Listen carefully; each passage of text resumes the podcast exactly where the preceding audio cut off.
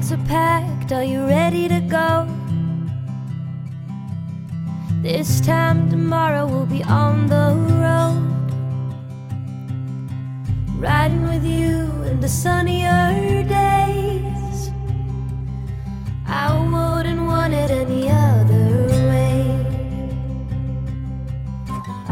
Hello, and welcome to episode 173 of the Corinne Ninja podcast. I'm your host, Corinne Nidja. In this episode, we're going to be talking about ADHD, attention deficit hyperactivity disorder. I wanted to do this episode because it has touched my life and my family's life, and I know many, many people whose lives this diagnosis touches. And I think it's a really important topic because the more awareness that gets raised about neurological challenges, non neurotypical individuals, the more different ways of thinking and being are normalized and understood and accepted as part of the rich tapestry that is human humanity that is being and existing in a in a human body on this earth. And most of my life honestly I thought that ADHD was was and I think the media and society as a whole were kind of like this is just a diagnosis for kids. And i'm sure i even said it myself when i was probably 19 20 and you're just regurgitating what you're reading in the media that it's just a diagnosis for kids of bad parents that it's bad parenting that raises these kids that misbehave and don't listen and are climbing the walls and don't concentrate and are distracted at school and all of those types of things. Like I definitely bought into that. This is not a real thing and it's just a pretend thing. And went on with my life and I never thought about it again, really. I worked with people with ADHD a lot and autism back when I used to work as a personal care support worker and work in residential care and those types of places. I worked with a lot of kids and adults with ADHD and they had other diagnoses, autism or OCD, cerebral palsy, Down syndrome, etc. And I'm still learning the language myself. So forgive me if I'm I'm I can get tangled because there is just a lot to learn. It's ongoing and shifting and changing and I'm learning along with you.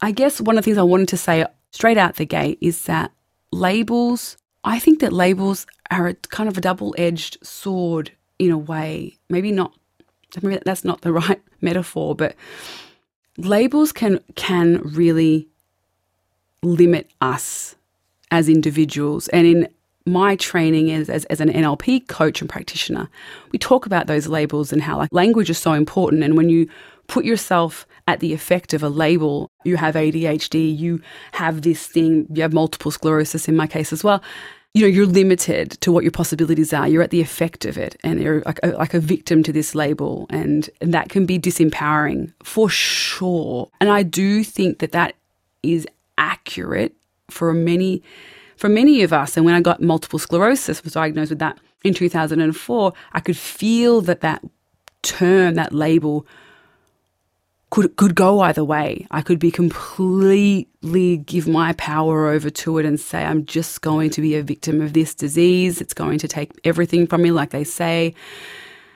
Like they've been saying to me, I'm going to be powerless to this. Or I could say, look, you know what? I'm going to just try and block that term out of my mind and look at the pieces of MS as all different pieces, you know, what it does to the body, what it's doing regarding inflammation and what it's doing to my immune system, what it, what the challenges are of MS, you know, what what's happening with the food I'm eating, what am I in control of? What can I be in control of when it comes to this disease? I can be in control of what I put into my body regarding food. I can be in control of finding exercise that helps to calm me down and make help me to be fit and strong. I can also meditate. I can do the things that calm my nervous system down. I can be in control of that. I can get into spiritual practices that can help me to you know, avoid relapses. And I did do that. And I have to say that holding on, joining all the MS groups and doing all those things weren't, they put me in a victim mindset. And that wasn't empowering for me personally.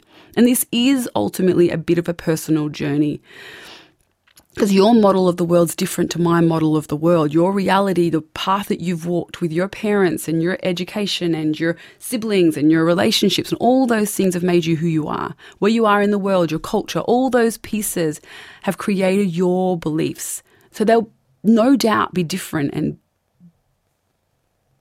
you'll work differently and things will work differently for you than for me. So I'm sharing my experiences and you have to take the gold that resonates with you and let the other things that don't resonate with you go. And that's as a society what we need to do more of when we hear opposing opinions or differing opinions, taking what's what's true for us and then letting the things that perhaps aren't true for us, don't feel true for us and for our model of the world, letting those things go without feeling like we need to attack or fight back or point out the errors in the other person because it just creates this yucky, violent culture online that isn't pleasant for anyone. It's not pleasant for the person pointing it out. It's not pleasant for the person receiving this vitriol online. So I'm just mentioning that. So I am going to be saying things that are true for me, but they may not be true for you. So in NLP, they believe, so neurolinguistic programming, they think that, you know, those labels are quite damaging. And and I I agree insofar as what I've just mentioned. For me, they do make me feel powerless and like a victim to my circumstances. However, last year during the pandemic, I had lots of time to think. I had lots of time to think and muse over my life and my behaviors and my challenges because my jobs were taken away. I was you know, locked inside with my kids. And I stumbled across, I was sitting talking to a friend of mine, and I stumbled across Dr. Gabor Mate's book, Scattered Minds. We just were on a little journey talking about food addiction, and I was trying to find his book in the realm of hungry ghosts to show her and send her the link so she could purchase it. And while I was doing that, because I love both, I love his writing and his work, um, I found his book, Scattered Minds.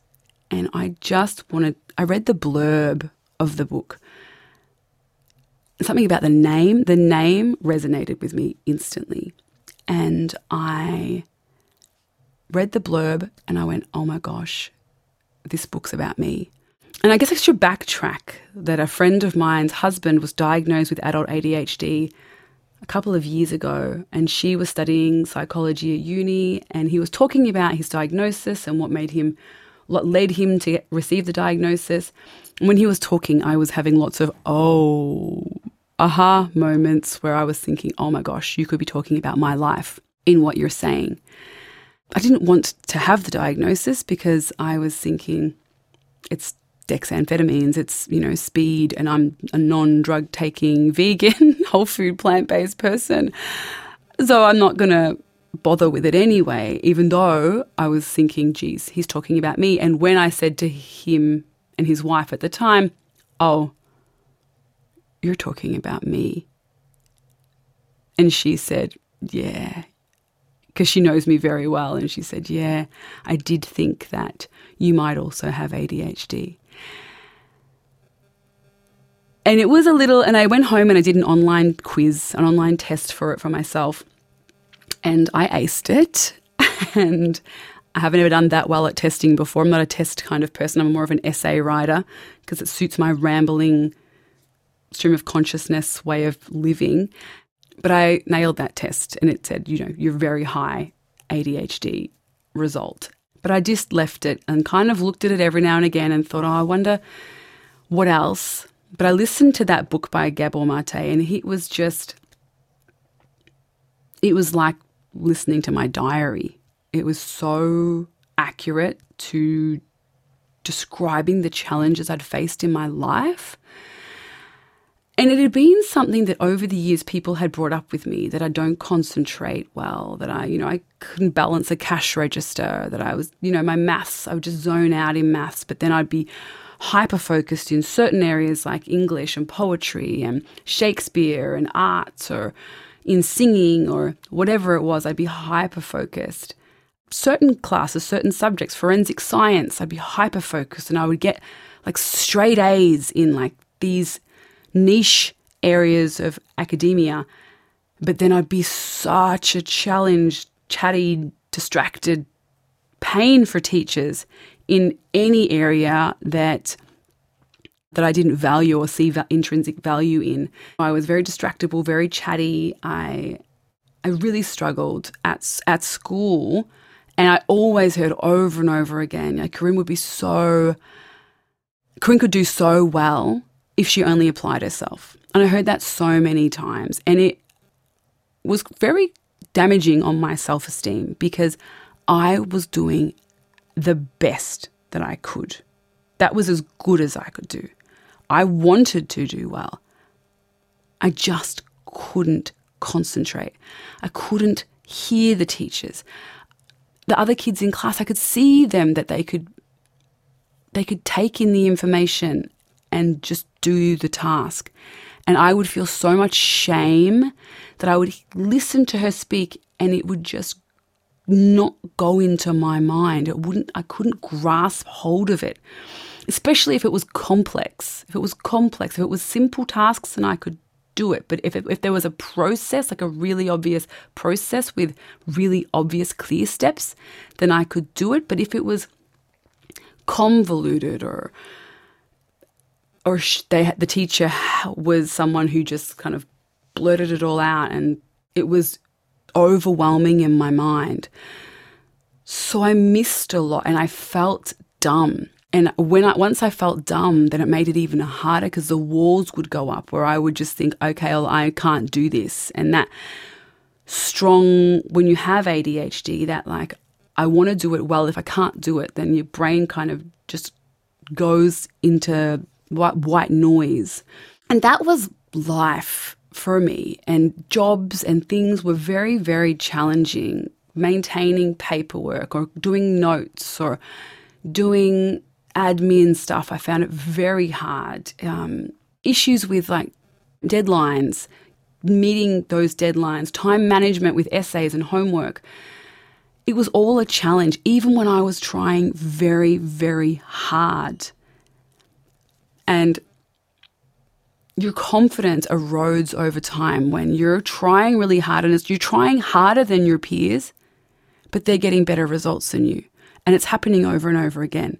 They seem like they're doing it the night before and they've never even looked at the thing and you've been working on it for weeks and you're desperately trying to make sense of this problem or this essay or this assignment and or study for this test and you can't get the information to stay to go into your head and you you can't remember it you can't organize it properly you can't do it in the appropriate time frame, a whole heap of things. And your mind, well, my mind and many people's mind with ADHD was racing. I, you know, the insomnia. I, started getting insomnia when I was a little tiny girl because my mind would be racing. And my mum would say, Corinne, just turn your brain off and go to sleep. And I would think, I cannot turn it off. I can't turn it off. And I would be awake and awake as a child, as an adolescent, as an adult awake and not sleeping. And then, you know, that also impacts for things like autoimmune diseases. You know, it's a chicken and egg scenario where I wonder if, you know, years of stress and insomnia, along with a terrible, terrible diet, also factored in this the sleep the deprivation the sleep deprivation also would have factored in to possibly my body malfunctioning in the way that it did with fibromyalgia, multiple sclerosis, all of those things, because sleep is just so important. Um, and we've spoken about that on the show multiple times. And it is still an area where I really struggle. I really struggle with getting enough sleep, with night waking, with falling asleep early and staying asleep, or getting enough sleep. So last year, I was doing all this reading and this research, and I redid the tests. I hyperfocus. As part of ADHD is this ability to hyperfocus. That's why this podcast is here. It's a gift for many people. Many people, you know, Richard Branson, Jim Carrey, lots of really successful people have ADHD. It's not uncommon for entrepreneurs, for people who are very, very driven and they can block out everything else and focus on one specific task, which is what makes them very successful often if they have the right support, the right resources, those kinds of things. They can be they can really excel in many areas, the areas that they're focused on. But relationships, every day to day life, organization, executive functioning, self care, addictions, they're all challenges for people with ADHD. And, and last year I'd hyper focus and I'd read a lot and I thought, you know what? Even though I don't like labels, for many reasons, I would like to get a formal diagnosis because I think that having the formal diagnosis for me as a person, for my personality, then allows me to go, okay, what are all the best, very best pieces of tool? What are the best tools that I can use to solve these problems? And a beautiful friend of mine, Ryan, actually, he has ADHD and he describes it as a cluster. Like there's so many gifts in it. And noticing the gifts has been really helpful to me because before I was very much focusing on the self talk, the negative self talk of all the ways that it was impacting on my life, all the ways that I felt stupid and broken and hopeless. You know, this podcast, many people who are neurotypical, when they make a podcast, they have like a standardized email that they send out to people to book them for the show. Then they have you know other emails that they have to thank them for coming on the show. Um, they have cards that they send to their guests. They're really organized with organizing the bookings of the episodes. They book months and months and months in advance. They're very, very, very ordered and they nail it. They nail getting the podcast out to people. For me, they're my absolute weaknesses. Responding to emails, organization, those things have been such a chore. And I'm telling you that to be, even though that's mortifyingly embarrassing to me, because knowing that I had ADHD made me feel less shame around stuffing up time zones with guests on the show, mucking up communication or not having a podcast episode already recorded for the following week being always going week to week and it always being this last minute thing. So I'm focused and committed to the podcast, but all these little pieces make it very, very challenging for me. And that damages your self esteem. So when I got, that's just an example, it's one example of many, many, many ways it affects, it has affected my life, including my money, money management, my time blindness. So I would just go off and do a thing and then think the thing's going to take 10 minutes, but it ends up taking two hours, but having no concept because I'm just focused on the task I'm doing or the conversation I'm in or whatever's happening. And then I've blown out two hours of the day. And that's the same in my work because I love my work so much. So I'll end up working over with clients and then I'm going into their day and I'm just completely blind and absorbed in my client and what's going on for them that I end up blowing out my appointments by an hour, which is way too long. and so they're all strategies that I'm openly talking about here, even though they have caused me a lot of shame, real shame, and made me feel hopeless at times. I'm talking about them because I think that there are people who are listening who are going, oh gosh, I do that too. And there are, there are many, many, many. It might not be you listening. You might think, geez, Corinne, you're hopeless. You should be organized. You're a 41 year old mother. And I respected and admired you until right at this moment when you're admitting you're a flawed being. I hope that you knew that I was a flawed being before now. I am a multi-dimensional being. They're capable of all kinds of behaviors. This is just one of them. I do great things as well. That I just want you to know that these are some of the things that I've struggled with.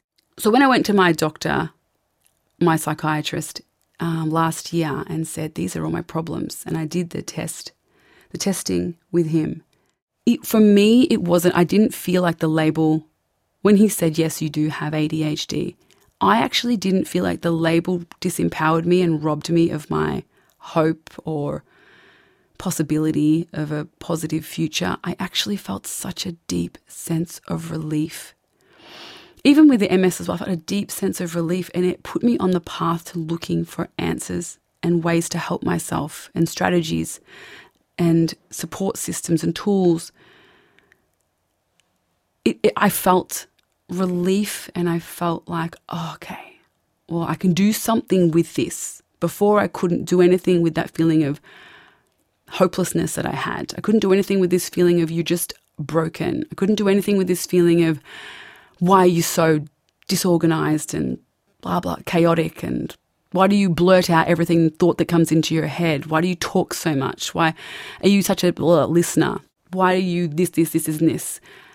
I couldn't do anything with all of that shame, but I could do something with this diagnosis, which made all those pieces make sense finally. All the pieces of myself that I'd hated suddenly made sense. Even my compulsive eating made more sense because I'm chasing dopamine hits. You know, I'm chasing constant dopamine hits and rewards for my pleasure center. You know, I'm chasing, that's part of ADHD.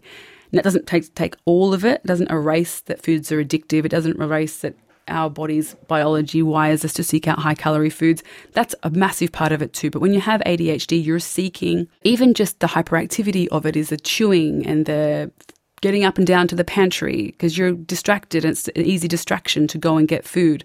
It's part of the ADHD. It's the pleasure that it gives you, gives you that hit, that high, that feeling of like, ah, oh, releases that feel good hormone that you're chasing when you're a person with ADHD. But the thing that I needed the most, which I was from my psychiatrist in that diagnosis, well, not the not the most, but really I needed to hear was when he was saying to me, because I'd always thought that I was stupid for most of my life because life and schooling and everything was so hard. And I wanted to prove to myself that I was smart my whole life because I just felt like the teachers and everyone had reinforced this belief in me and my family that I was just this over talky, chatterbox, distractible dummy. And I've really believed that to my my bones. And it wasn't until I really it wasn't really until I had the diagnosis and he the doctor said to me, now I'm not gloating here, it might sound like I'm gloating, but I, I went to uni I've been to uni because I've been trying to basically find a. I like I like studying and learning. I like that's a part of how ADHD presents for me and for many people. I really love learning. I really love information. I really love new ideas and those kinds of things and following a new idea and learning as much about it as possible. So uni was always a thing I wanted to do. I was always excited by it, even though I struggled with it so hard.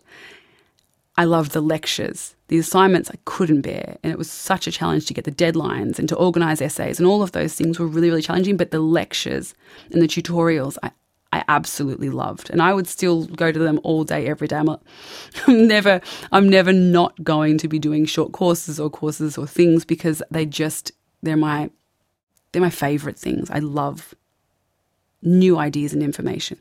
So I went to uni mostly because I had multiple sclerosis, really, because I wanted a job.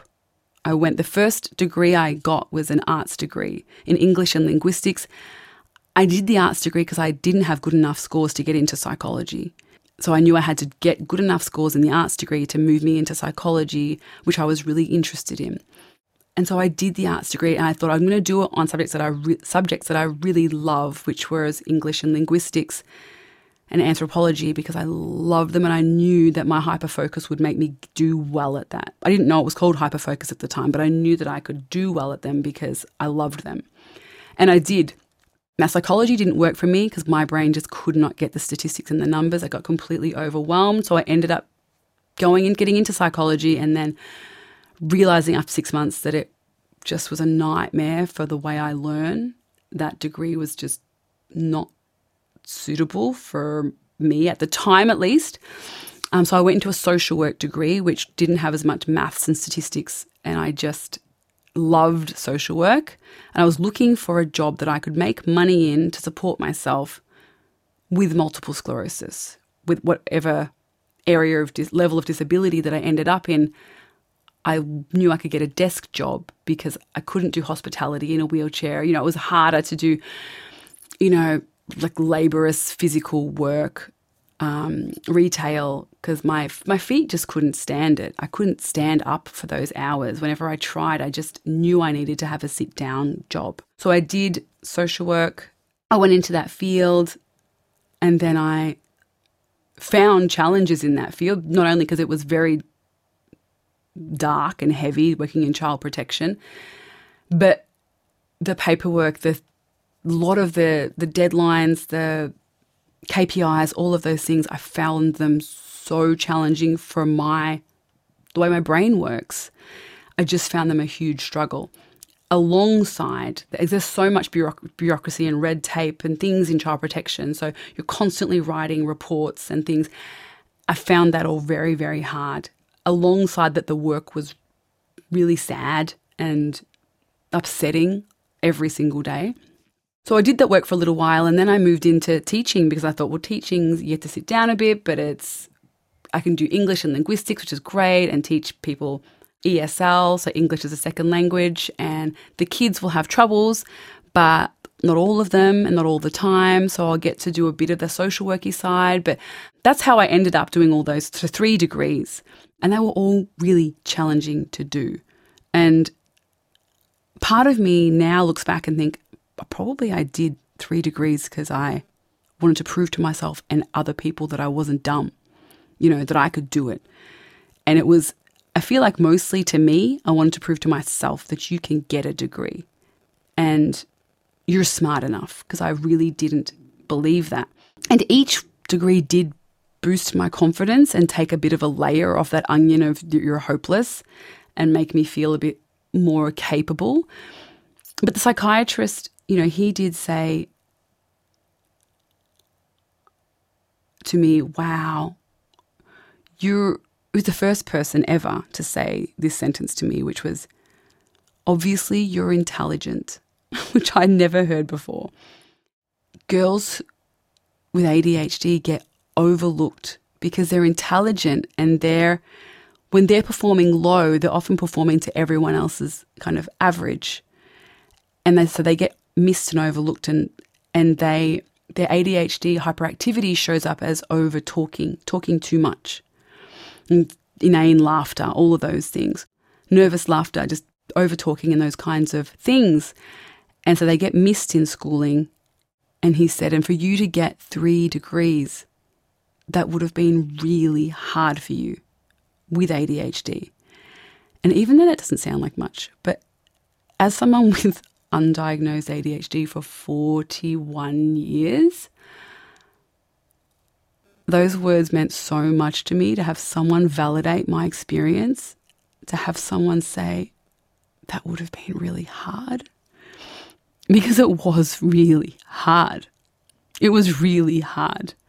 When you're looking at your peers who have gone off and done something else, and you just feel like you're kind of constantly flitting from thing to thing and nothing works and everything feels so hard and you say you, you think you're going to love this next thing but it comes with this whole cluster of challenges that feel impossible like you're drowning in them. So to have him say that would have been really hard when everyone else has been like you know why don't you just focus? Why don't you just listen? Why can't you pay attention? Why can't you, you just do this thing? Like everyone else.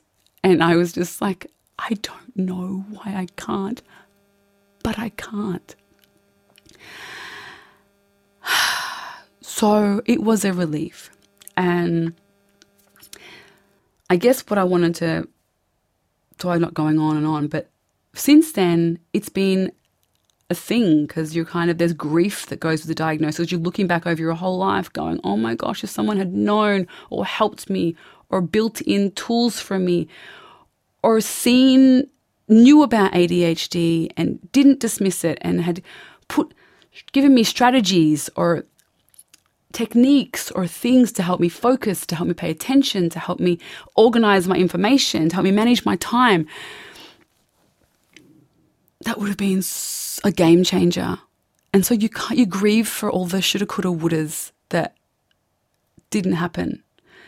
And you do that as well when you get a chronic illness diagnosis. You think, oh my gosh, if only I'd known about nutrition, if only I'd, someone had taught me about this. And it, you just have to go through that. You kind of, then you get feel ashamed that you're punishing yourself. And it's, I think it's normal to go through some stages of grief and loss and just to feel that sadness. And that's natural. And the more we try to shove that grief of grief away and say, no, it's fine. I've got ADHD and it's all great. I know what to do now. I'm going to be okay. Like, yeah, you, you, you will be. There, there's so many great support services, books, resources, tools, techniques out there for people with ADHD that you will probably be ace. And you're probably already doing ace in at least one or two areas.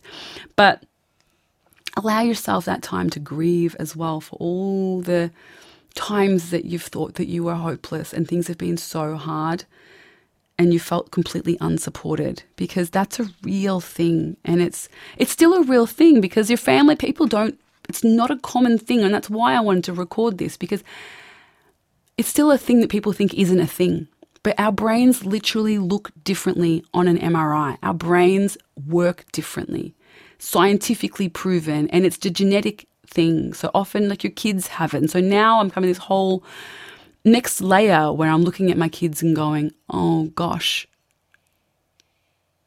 you have you have ADHD too.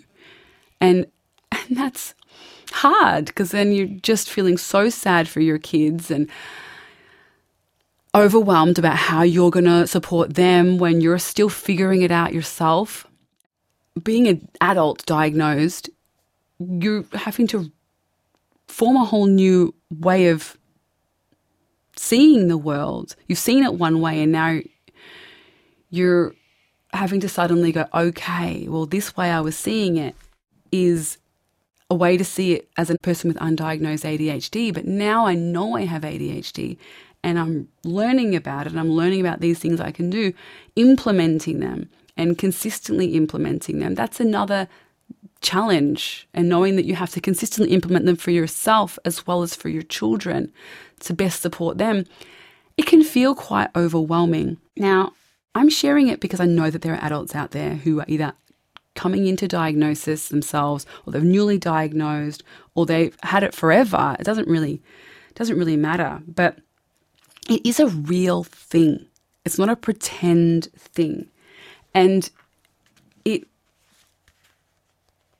I guess, some examples, if you're new to it and you don't know anything about it, there are there's so much information online, but to be supportive and to be like an ally for people with ADHD. And there was ADD and ADHD, but now they're saying that ADD is kind of no longer being diagnosed. It's all ADHD because even if you're not jump, bouncing off the walls like people associate with ADHD, often it's the the mind is hyperactive. The mind is hyperactive. It's racing from thought to thought in this big, wild noise that's always going, which is why people with ADHD find it hard. They have sensory issues where, for me, perfume is strong perfume is too much for me, or loud noise when I'm driving is too much for me. Loud music's too much for me. Big crowds too much for me. Being in the city is too much for me. That's why podcast is perfect for me because it's just me one on one. I'm a good one on one person. Me in a big group, I cannot, I'm overstimulated. I can't get my thoughts together and gather my thoughts. And I always felt really like I was, didn't fit in because when I was in my 20s, people would say, Well, do you want to go clubbing? And I'm like, Oh my God, crowds, noise, loud talking, communication. I can't do it. And I would feel broken because I think, Why are all my friends like drinking and going out? And I can't. I like a conversation with one, two people max, three of us. That's who I want in my little group. Big luncheons, dinners, parties. I'm not good at. It doesn't work because I'm just, it's just too much in my head already. But ADHD, it makes us impulsive. Our brains are noisy. It affects our relationships, it affects our ability to listen, it affects our time management, it affects our our focus, our sleep, it affects our choices and decisions, it affects our memory. It's very, very tricky with memory for people with ADHD. They need support to get memory tools our organization, following up with things, following through with things is really, really challenging. And becoming overwhelmed when there's too many steps to get the result that you want. There's too many pieces to the puzzle. It just becomes overwhelming. Our brains just shut down. And consistency and fidgeting. There's so many different pieces. And if you want to start somewhere, Scattered Minds is good, although Gabor Mate's work is kind of dated. So he doesn't he puts it all down on trauma as a response to trauma ADHD. However, science has proven that it is a genetic condition. It's not just trauma. I do think that perhaps like diabetes is genetic, but the diet flicks the switch. Whereas I think for ADHD, potentially trauma flicks the switch.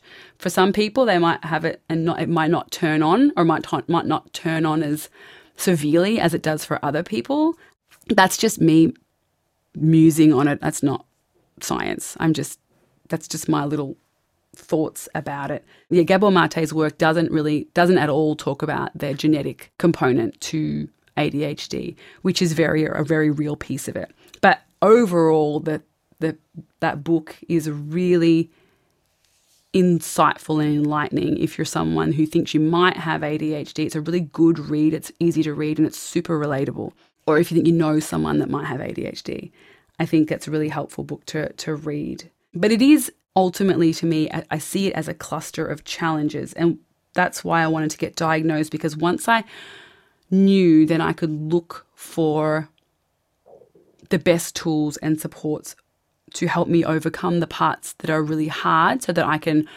really nail the things that I do well and not be constantly tripping over these big hurdles that come with having ADHD as an adult. Now, the medications that come with ADHD are really potent and something that I was very much not keen on. But I did want to try it uh, after two years of avoiding it. I did want to try it because because I I wanted to see what normal people, normal in inverted commas, felt, thought like, just thought like. And so I did go on it. Now, I did go on it, and the prescription, like, it hasn't been a, as linear thing for me. I'm really hypersensitive to even cacao. I can't drink coffee. Green tea is too much for me. So this this medication, stimulant medication, is is full on for my sensitive nervous system. So it's uh, it's something that I'm still having like a micro dose. I'm having a micro, micro dose, and I'm having many, many days off because I just don't like the feeling of it in my body. I don't feel good with it. However, when I took it the first time, I went and listened to my son's music, which I can't tolerate because it's too much for my my my senses. It's too overwhelming. He likes this computer game music, and I can't cope with it. So I listened to this music. I said to him, I'm going to come. He said, Mummy, can you come and dance with me to my song? And I always avoid it. I can't concentrate. I can't listen to it. But I listened to it and I heard it. Like I heard all the little sounds that he thinks are so interesting and exciting and it didn't overwhelm me, and my head was clear, and I danced with him. And I could hear the just the song and not everything that's in my head. I could just hear the song like he hears it. I could look at his little face. And I, I, I realized in that moment that I'd never been able to just be with him. There was just always a storm of sound in my head, of noise. And it was suddenly so quiet, and I could just listen to his song and see his face light up and be present with him. And oh my gosh, it was just incredible. It was just incredible. And I went to do work in my office that was things I'd normally avoid and hate doing admin work and like writing even the show notes for this podcast is just such a such an ordeal for me. But on medication, I can just sit there and focus and just do it. Just do it. And that may sound to people who are listening who are like, that doesn't happen to me. I don't know why you're like that. I can't I can't help that you can't relate. It's just a real thing and if you have ADHD you'll get it. But it was just life like it, it, broke my heart because I'd never experienced it in my life until literally last year. I'd never experienced focus like that, clarity. It didn't make me feel like what that medication would do to a regular person. It it quietened everything, and I just felt clear headed for the first time in my whole life. It's still something that I don't want to be taking long term because I don't think it's healthy to take long term, but I'm using it as like a a tool to give me enough focus to implement useful strategies, systems, organizational systems into my life moving forward that will help me to focus more. And I guess one of the other reasons why I went for the diagnosis was because, you know, I found in the pandemic when the news was just on constantly that my phone addiction, and I know that that's not something that is just exclusively for people with ADHD, but I knew that my opening my phone for news, for Facebook, for scrolling was meaning that I wasn't present with my kids in a way that was beyond normal. It had gotten to a point where it was pathological, the amount of touching my phone, being with my phone, opening and closing my phone, and many other areas of my life where during the pandemic I was very hyper aware that my behavior wasn't optimal for running a business, a podcast, studying, doing all the things, managing my money, all of those kinds of things. So that's kind of a, I kind of got backed into a corner, which is how us humans tend to love to work is wait until we have no option and then go, okay, someone help me. So all those there's lots of pieces to why I wanted to get a formal diagnosis. And I do think of it as a series of puzzles that I'm now in the process of finding solutions for. And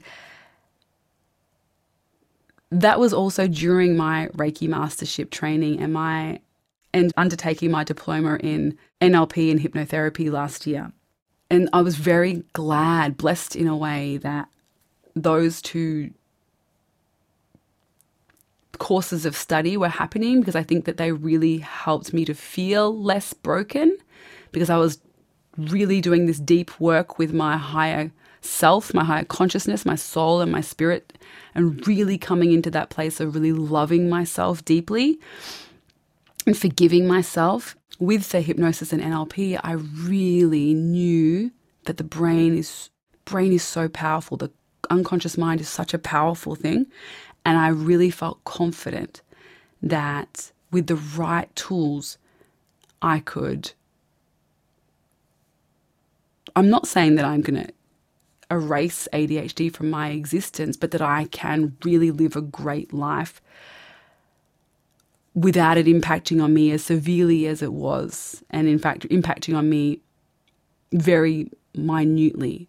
I'm not quite there yet, but I do feel like having those tools in my toolkit because Reiki is such a great grounding, calming practice that helps you helps you to focus and look inward and look for solutions on what you need. So, and shining shines light into where you need support, which is really, really useful for someone with ADHD. So, Reiki has been such a blessing to have on this journey. And I feel like subconsciously, probably that's part, part of why I was drawn to it because I wanted answers, you know, answers. I wanted to be able to connect to myself for those answers. But NLP itself, neuro linguistic programming, in hypnosis. In hypnosis, you can you can plant suggestions of how you would prefer to be, how you would prefer to be into your unconscious mind. So, planting suggestions such as that you're focused, that you're calm, that you think clearly, that you're motivated, that you take action when needed, that you follow through with tasks, that you manage your time correctly, that you're organized, you know, that you can put those into your unconscious mind, deeply in your unconscious mind, and repeat that over and over again, creating new new, new beliefs, a new a new internal representation, a new model of the world by listening to that and listening to those suggestions while you're in that trance state. It can really do powerful things to to change your belief about how you function in the everyday world and change that narrative to a more empowering narrative. And with NLP, what I like about NLP for this is that we can work on changing strategies. So if you have an unhelpful strategy, such as procrastination strategy that you do before you take action, with NLP you can we can use language tools and techniques and work with your your learning style, so visual, auditory, kinesthetic, etc. learning style and and change those those strategies to support you being motivated or organized or you being focused on your work or whatever it is for you. So that is really, really, really powerful stuff. And also understanding learning styles and supporting people with ADHD to know what their learning styles are. And if there's if there's gaps in it in areas to to kind of correct those gaps using NLP techniques, such as if they're missing, if there's a spelling problem and they're missing the visualization part of spelling, they're trying to spell kinesthetically, it's going to be really hard.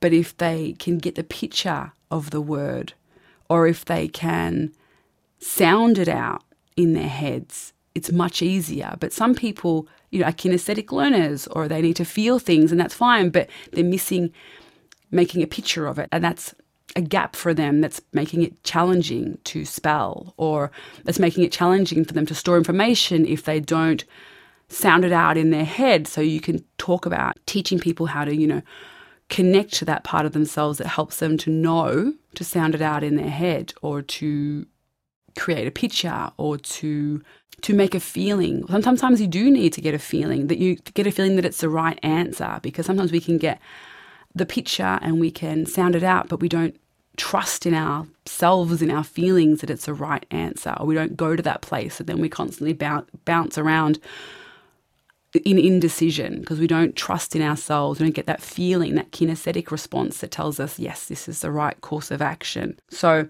that can be an issue as well for people. And knowing things like the like the NLP model of communication is about knowing that the external information comes into our minds, our unconscious minds, our conscious minds through our five senses, and well, six senses if you think about the auric fields and those kinds of things. That that's your vibe, your jam. And then we filter information in certain ways. And so knowing that model, we delete, distort, and generalize information and then file them into files of language, decisions, metaprograms, values, beliefs, attitudes, time and space, energy, matter, that memories as well, memories as well, and that those files, the information that we store in those files that have made it through the delete, distort, and generalization filters, they become our beliefs. You know, all of those become our beliefs of, of what reality is, what our life is, who we are in the world, and that creates our our state, our physio and our physiology, and that then perpetuates behaviors. You know, behaviors of those beliefs create behaviors, and so with NLP and hypnosis, we can we can change those beliefs by because then if they're if they're negative, if they're that you're stupid, that you're dumb, that you're not unworthy, that all those things,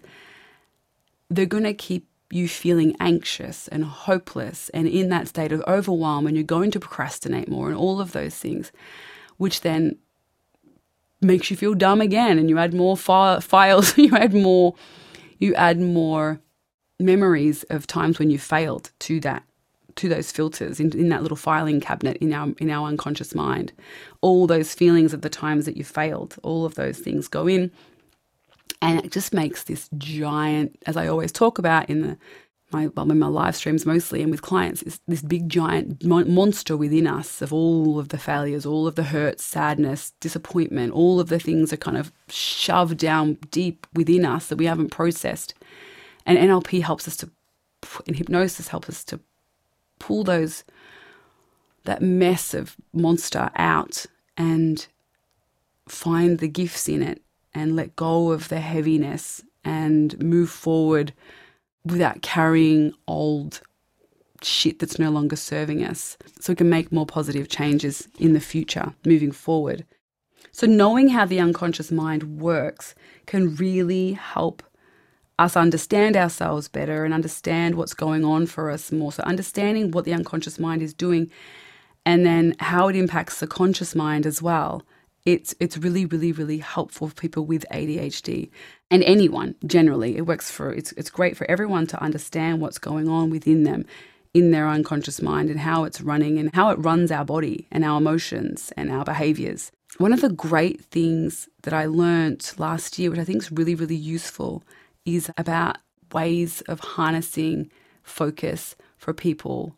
And one of them techniques is just simple that I'll just tell you here that if you're stuck with focus, if you're a parent of a child with ADHD or just a distracted child, you put like a star, it doesn't have to be anything, you could print out a black circle, put it up on the wall so the child, it's just, you don't have to tilt your head, but you're tilting your eyes up. So if you put it up on the wall opposite where the child's learning or your own yourself is learning, or just pick a, a spot above eye level that you can focus on. For kids, having a visual thing to look at can be helpful.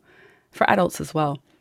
But if you look up at it, because what happens is we're in screens all the time, so our eyes are very close and very narrow and in focused. But we want our for learning and for focus and clarity, we want our peripheral vision to be activated. So we're not in this foveal view when we're just in this tunnel kind of vision where it's difficult to to concentrate and focus and take in information. We want our view to, vision to be in kind of peripheral vision. So if you're looking up with your eyes and you start breathing all the way into your body down into your belly, looking up and staring at that spot. And as you're staring at the spot, just begin to notice the things while you're maintaining your focus on that spot. Begin to notice the things around it to either side, to the left and to the right. And see how far you can stretch your vision, how far it can reach to the left and to the right of the spot. And as you're doing it, try to imagine that your vision goes 360 around you and try to see if you can see in your mind's eye what's happening all the way around the room, even behind you, while you're staring at that spot. Until you feel like you can really see the whole room around you. And once you really feel like you can see the whole room 360, just lower your vision, but lower your eyes so that you're looking straight ahead and just notice how you feel. And that's a really good thing to do before, you know, doing a task at work that's challenging or mundane or you find overwhelming. It's really useful to do, even if you're wanting to talk to someone and have a good conversation about something that's challenging, or if you're wanting to be a better listener it's a really good thing to kind of tune in everything around the room and open your eyes to that peripheral vision. You'll be surprised. Just give yourself a try of it. I think it's a really useful technique. But learning that was a real game changer for me as far as a tool to manage my ADHD. There's also things like NLP is great for learning about anchoring. So, you know, you know about Pavlov's dogs and the steak. So, NLP is very we love an anchor in NLP. So, creating anchors, positive anchors for motivation, for focus, for clarity, for calm, for those types of things is really, really useful. And that's been a great thing. If you know someone with ADHD like, and, you, and you know how to install an anchor in a person, like a physical anchor or a kinesthetic anchor or a visual anchor or an auditory anchor, they're all really, really helpful depending on depending on the person's learning style, what they prefer. But anchoring is really great for helping people to focus, especially young kids. There are some great tools for learning, and I wish that I had them when I was a child growing up.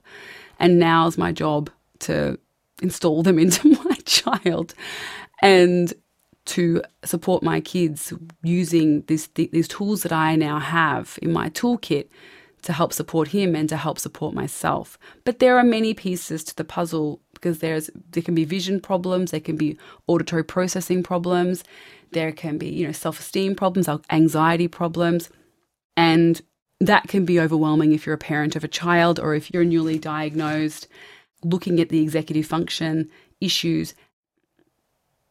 This has been a bit of a ADHD ramble, but I guess what I want you to come away from for this is, well, understanding me a little bit more.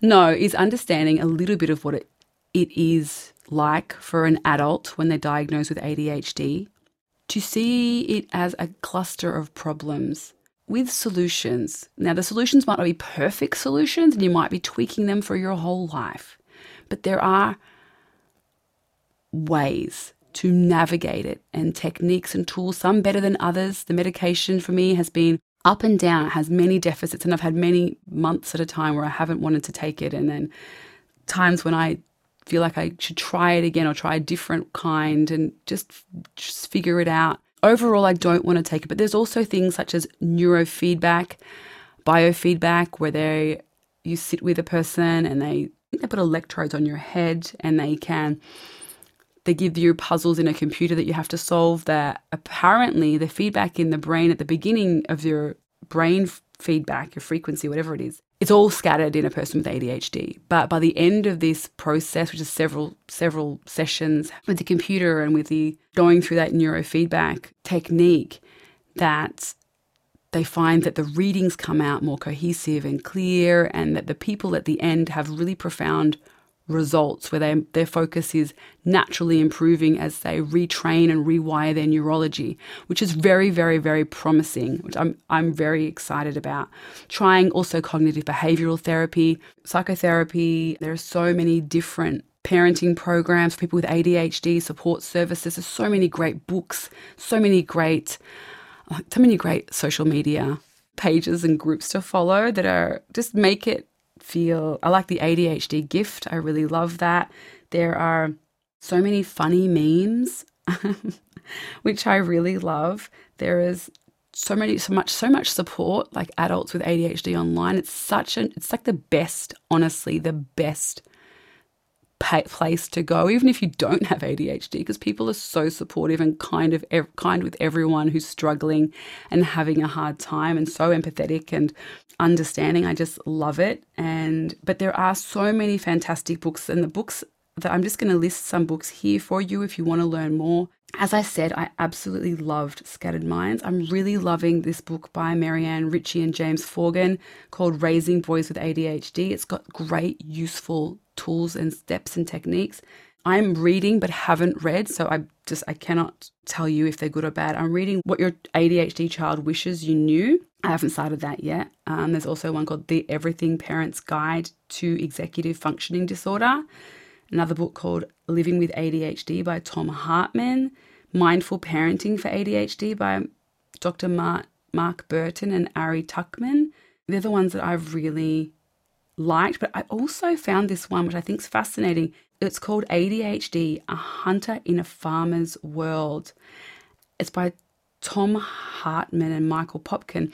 And I haven't read it, but I read the blurb and it sounds fascinating because they're saying that like ADHD, it's not an accident, it's not, it's not a malfunction. Like their belief is that like these are these are hunters that didn't like in the hunter gatherer society, the hunter farmer society, hunters' brains would work a certain way to block out everything while they tracked their kill, for want of a better word. You know, they they would be focused on a certain thing. They would be risk takers, and they would be able to exclude everything else that would distract them from focusing on their their hunt. But also, they'd be you know, people with ADHD, we have insomnia, so we'd be the people that would be looking over the flock at night, looking after the people at night, watch on watch and on lookout. We're we're the people that invent things. We have highly imaginative, inventive minds. We have so many positive aspects that don't fit into this model of education that we're in. They don't fit into this model of nine to five corporate world that exists in our culture. We don't fit in but not because we're broken, you know, because we ha- these things are skills that just don't quite fit into how we structure our society today. But seeing them as that, I know that that might not re- resonate with some of you, but for me, that helps me to go, even though I'm a vegan, so I don't believe in hunting. but, but I know that there are people who had to be tunnel visioned and focus intently and block out everything and block out all time. And so then we think we can squeeze all these things in. And that's been something that was a massive factor in me getting diagnosed was that it was annoying for my husband and I felt really guilty that I wasn't paying attention, that I would be in time and I would be missing things that were important and I would be getting muddled in my calendar and things would be going like that. And I just felt so sad and hopeless, thinking like he's this person who's so listens so well and is so conscientious and does so many good things for me, and I'm stuffing up in all these areas where I feel like it's not fair that I'm not meeting him and being as respectful as what he seems to be of his time. So understanding it for us both has made it so he's aware and he can help me and help say, look, is this enough time? Do you have enough time? Is this are you aware that you have to do this, this and this? And and supporting me and that's been really great for us in our marriage for him to be able to know that there's a challenge and to and to support me in managing that challenge. I'm multi-passionate and that's a definite great part of being ADHD. And I'm excited because we're going to have a guest, Amanda Freeman, on the show soon to talk about. She's a business coach and a Reiki master herself, and we're going to be talking about being multi-passionate because it can be a challenge if you are multi-passionate and but it's also wonderful to be multi-passionate. I love being multi-passionate there are gifts. This is this is there's are many many many gifts, and if you're looking at me listening to this saying like it's just a nightmare, parenting a kid with ADHD is a nightmare. I take my hat off to you. I'm I'm in that myself, and it's a challenge. It's super challenging. They're beautiful, brilliant, creative, smart, amazing sensitive, beautiful souls, but it's a challenge. It's so overwhelming at times with the constant repeating of information and all of the things, and getting them to do any small task is like pulling teeth, but there are so many gifts, and for ourselves as well, there are so many gifts if we can get the right support, even if it's just books or podcasts or Facebook pages at the start, if like financially that's all you can afford, getting the right team around you of professionals, whether it's, you know, a psychiatrist or a psychotherapist or doing neurofeedback or getting an ADHD coach or going to an ADHD parenting support group there are so many great resources and tools out there. Feel free to reach out to me. I'm navigating this journey myself, so I I'm here for you and with you as an ally and I I hope that this was helpful. I really tried to make it helpful. I hope it just gave you some pieces and nuggets of information and some tools that might benefit you. There are a lot of great strategies out there, like NLP, hypnosis are obviously mine. So I'm spooking myself, and that might seem like shameless self promotion, but it's 2021. Everything's everything's allowed. And I love it. I love it. And I do think it's useful. And I wouldn't say it if I just thought it was like a multi level marketing sales pitch to get you to buy my face cream. These these tools really work. They're working for me. They're really helping me. They're really helping me to focus and they're have worked for many, many people. Like a lot of people with ADHD get an NLP coach, get a mindset coach, get people to support them with hypnosis and hypnotherapy because they're useful. But also, I'm not a neurofeedback practitioner. Neurofeedback has got great results for people it's also gut stuff, gut health stuff so important. And we know that from this podcast that, you know, managing your diet, seeing a gut specialist can be really helpful, like Natalie Woodman, Robin Shooter. There are so many people out there, doctors that can support you with adopting a more plant-based diet that's low in those pro- low in processed foods or avoid processed foods altogether. Some people avoid salicylates, but as a whole food plant-based vegan, I don't know how you do that, so I haven't done it. Um, but elimination diets can teach you, you know, about what foods are stimulating to you and what aren't if you want to try one of those out. My top three tips for ADHD are get some community around you. Educate yourself. They're the same as whole food plant based techniques. Educate yourself. Read all the books, listen to the podcasts, read the Attitude, ADD Etude magazine. They have articles that are brilliant. They have, you know, a Facebook page. They're fantastic. ADDitude magazine. Fill your eyeballs though with positive messages, not hopeless messages. Fill your don't take the label as that you are broken. Take the label as you have so many gifts and strengths and incredible ways that your brain works. But there are these parts that just don't fit into this reality that we're in, that are challenging, and we need to find ways to navigate this world that we're in. And we can and we will. It just may be a little bit tricky, but I will take all of the hard things with ADHD. Because people with ADHD often are really passionate, they're really driven, they're really empathetic. There's so many gifts in it, and I love them. I love those parts of myself. I love that I am excitable. I love that I love people and talking to people and just hearing their stories and wanting to learn everything about them. I love that I overshare and share way too much. I used to hate it, but I, I love that I want people to feel like all their yucky, ugly, gross, dirty things that they're ashamed of are normal and he I'll tell them all of mine straight away. Here's all of my ugly things so that they feel less alone. I love that about myself. I love that I want people to feel excited and motivated and happy. And this podcast wouldn't exist without my ADHD because I hyper focused and said, you know what I want to do?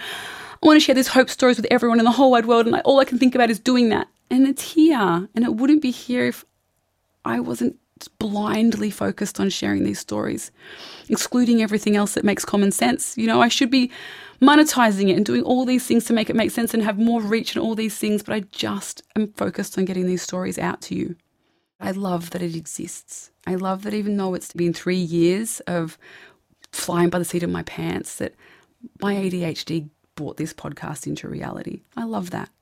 I love that it led me down all these tangents that meant that I can do really powerful work with clients because I studied my ass off. You know, I studied social work and education, and I studied learning, and I studied brains and spirituality, and I studied Reiki and energy healing, and I studied hypnotherapy and hypnosis. And I really have learned so many different techniques, timeline therapy, and all these different things that mean that now and plant plant-based nutrition and all these things health coaching i've studied so many things and it made me feel crazy before that i just couldn't pin me down to any one thing for longer than a minute but now when i'm working with my clients i see that my adhd excluding everything else for a time meant that now i have all these tools and when women come to me I don't have to give them a one size fits all approach. They're not a cookie cutter model. I literally get to sit with them and go, I can see that you're stressed today in this session. I think you just need some Reiki today. And they're like, oh, phew. And that is what they need. Or I can say, let's let's do a hypnosis today. Because I can see that this is a this is an issue. And I'm going to do Reiki while you're in hypnosis to help make the shift on a soul level for you. Or I might use a combination of them in the session. Or I might say, you know what, you just need to tell your story. So I use narrative therapy. Or I think, you know, we need some confidence. So I use strength based therapy. It just all goes together to make this this thing that's now the work that I do, which is intangible, but it's I'm so grateful that all the tangents I went on with my ADHD led me to be able to work with women in a way that I never could as a social worker. I never could as a teacher. I never could just with Reiki alone. That I now have all these tools that help to empower and transform. And that word is so cliche, but really transform from the inside out. They can come into a session one way and leave completely different and empowered and inspired in themselves that they're powerful and they can't unlearn the lessons that they learn. It doesn't just wear off when you leave the session. You have the massage and you're relaxed for 10 minutes and then your partner calls and it's all gone again. Tells you that the kids are playing up, it's all gone again. Like this lasts. It lasts. And I just am so grateful for where I am, even though there was challenges along the way. So many challenges to get to here. And there will be more.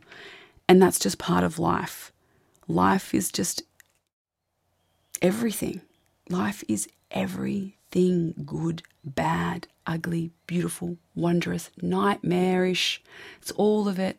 Suffering, loss of control, control, all those pieces all together. And with ADHD, it's just acknowledging that this is a new puzzle. It's a new puzzle. Try and get excited by the puzzle. Love yourself with the puzzle, knowing that the puzzle makes you incredible. Let's just find support to solve the parts that make you feel shitty. There is support out there. There are people out there, even if it's just people to text and reach out to. Reach out to me. I would love to hear from you. This was a long episode because I'm a ADHD rambler. But I love you all. That's my story. I hope this episode was useful to some of you or many of you, hopefully. Please share it with your family and friends. This is a real condition. It's not a make believe one, it's genetically proven, scientifically proven. Read the books, educate yourself, and be an ally for people who are neurodivergent, who are non neurotypical, who are we're the witches of the world. Everyone else is muggles, is what I tell my kids. no offense if you're a muggle out there. My husband's a muggle too. Um, you know, let's just make it a empowering story where we're the we're the witches and our brains work a different way, or we make our magic in a different way, and that's okay. And we're beautiful in our own way. So find people who are allies. Find people who lift you up and help you find solutions be kind to yourself, love yourself, and reach out to me if ever you want to talk or chat or message or whatever. I love hearing from you all. Thank you very much for listening. I love you all. I'll see you all next week. Bye. Bags are packed. Are you ready to go? This time tomorrow we'll be on the road. Riding with you in the sunnier day. I wouldn't want it any other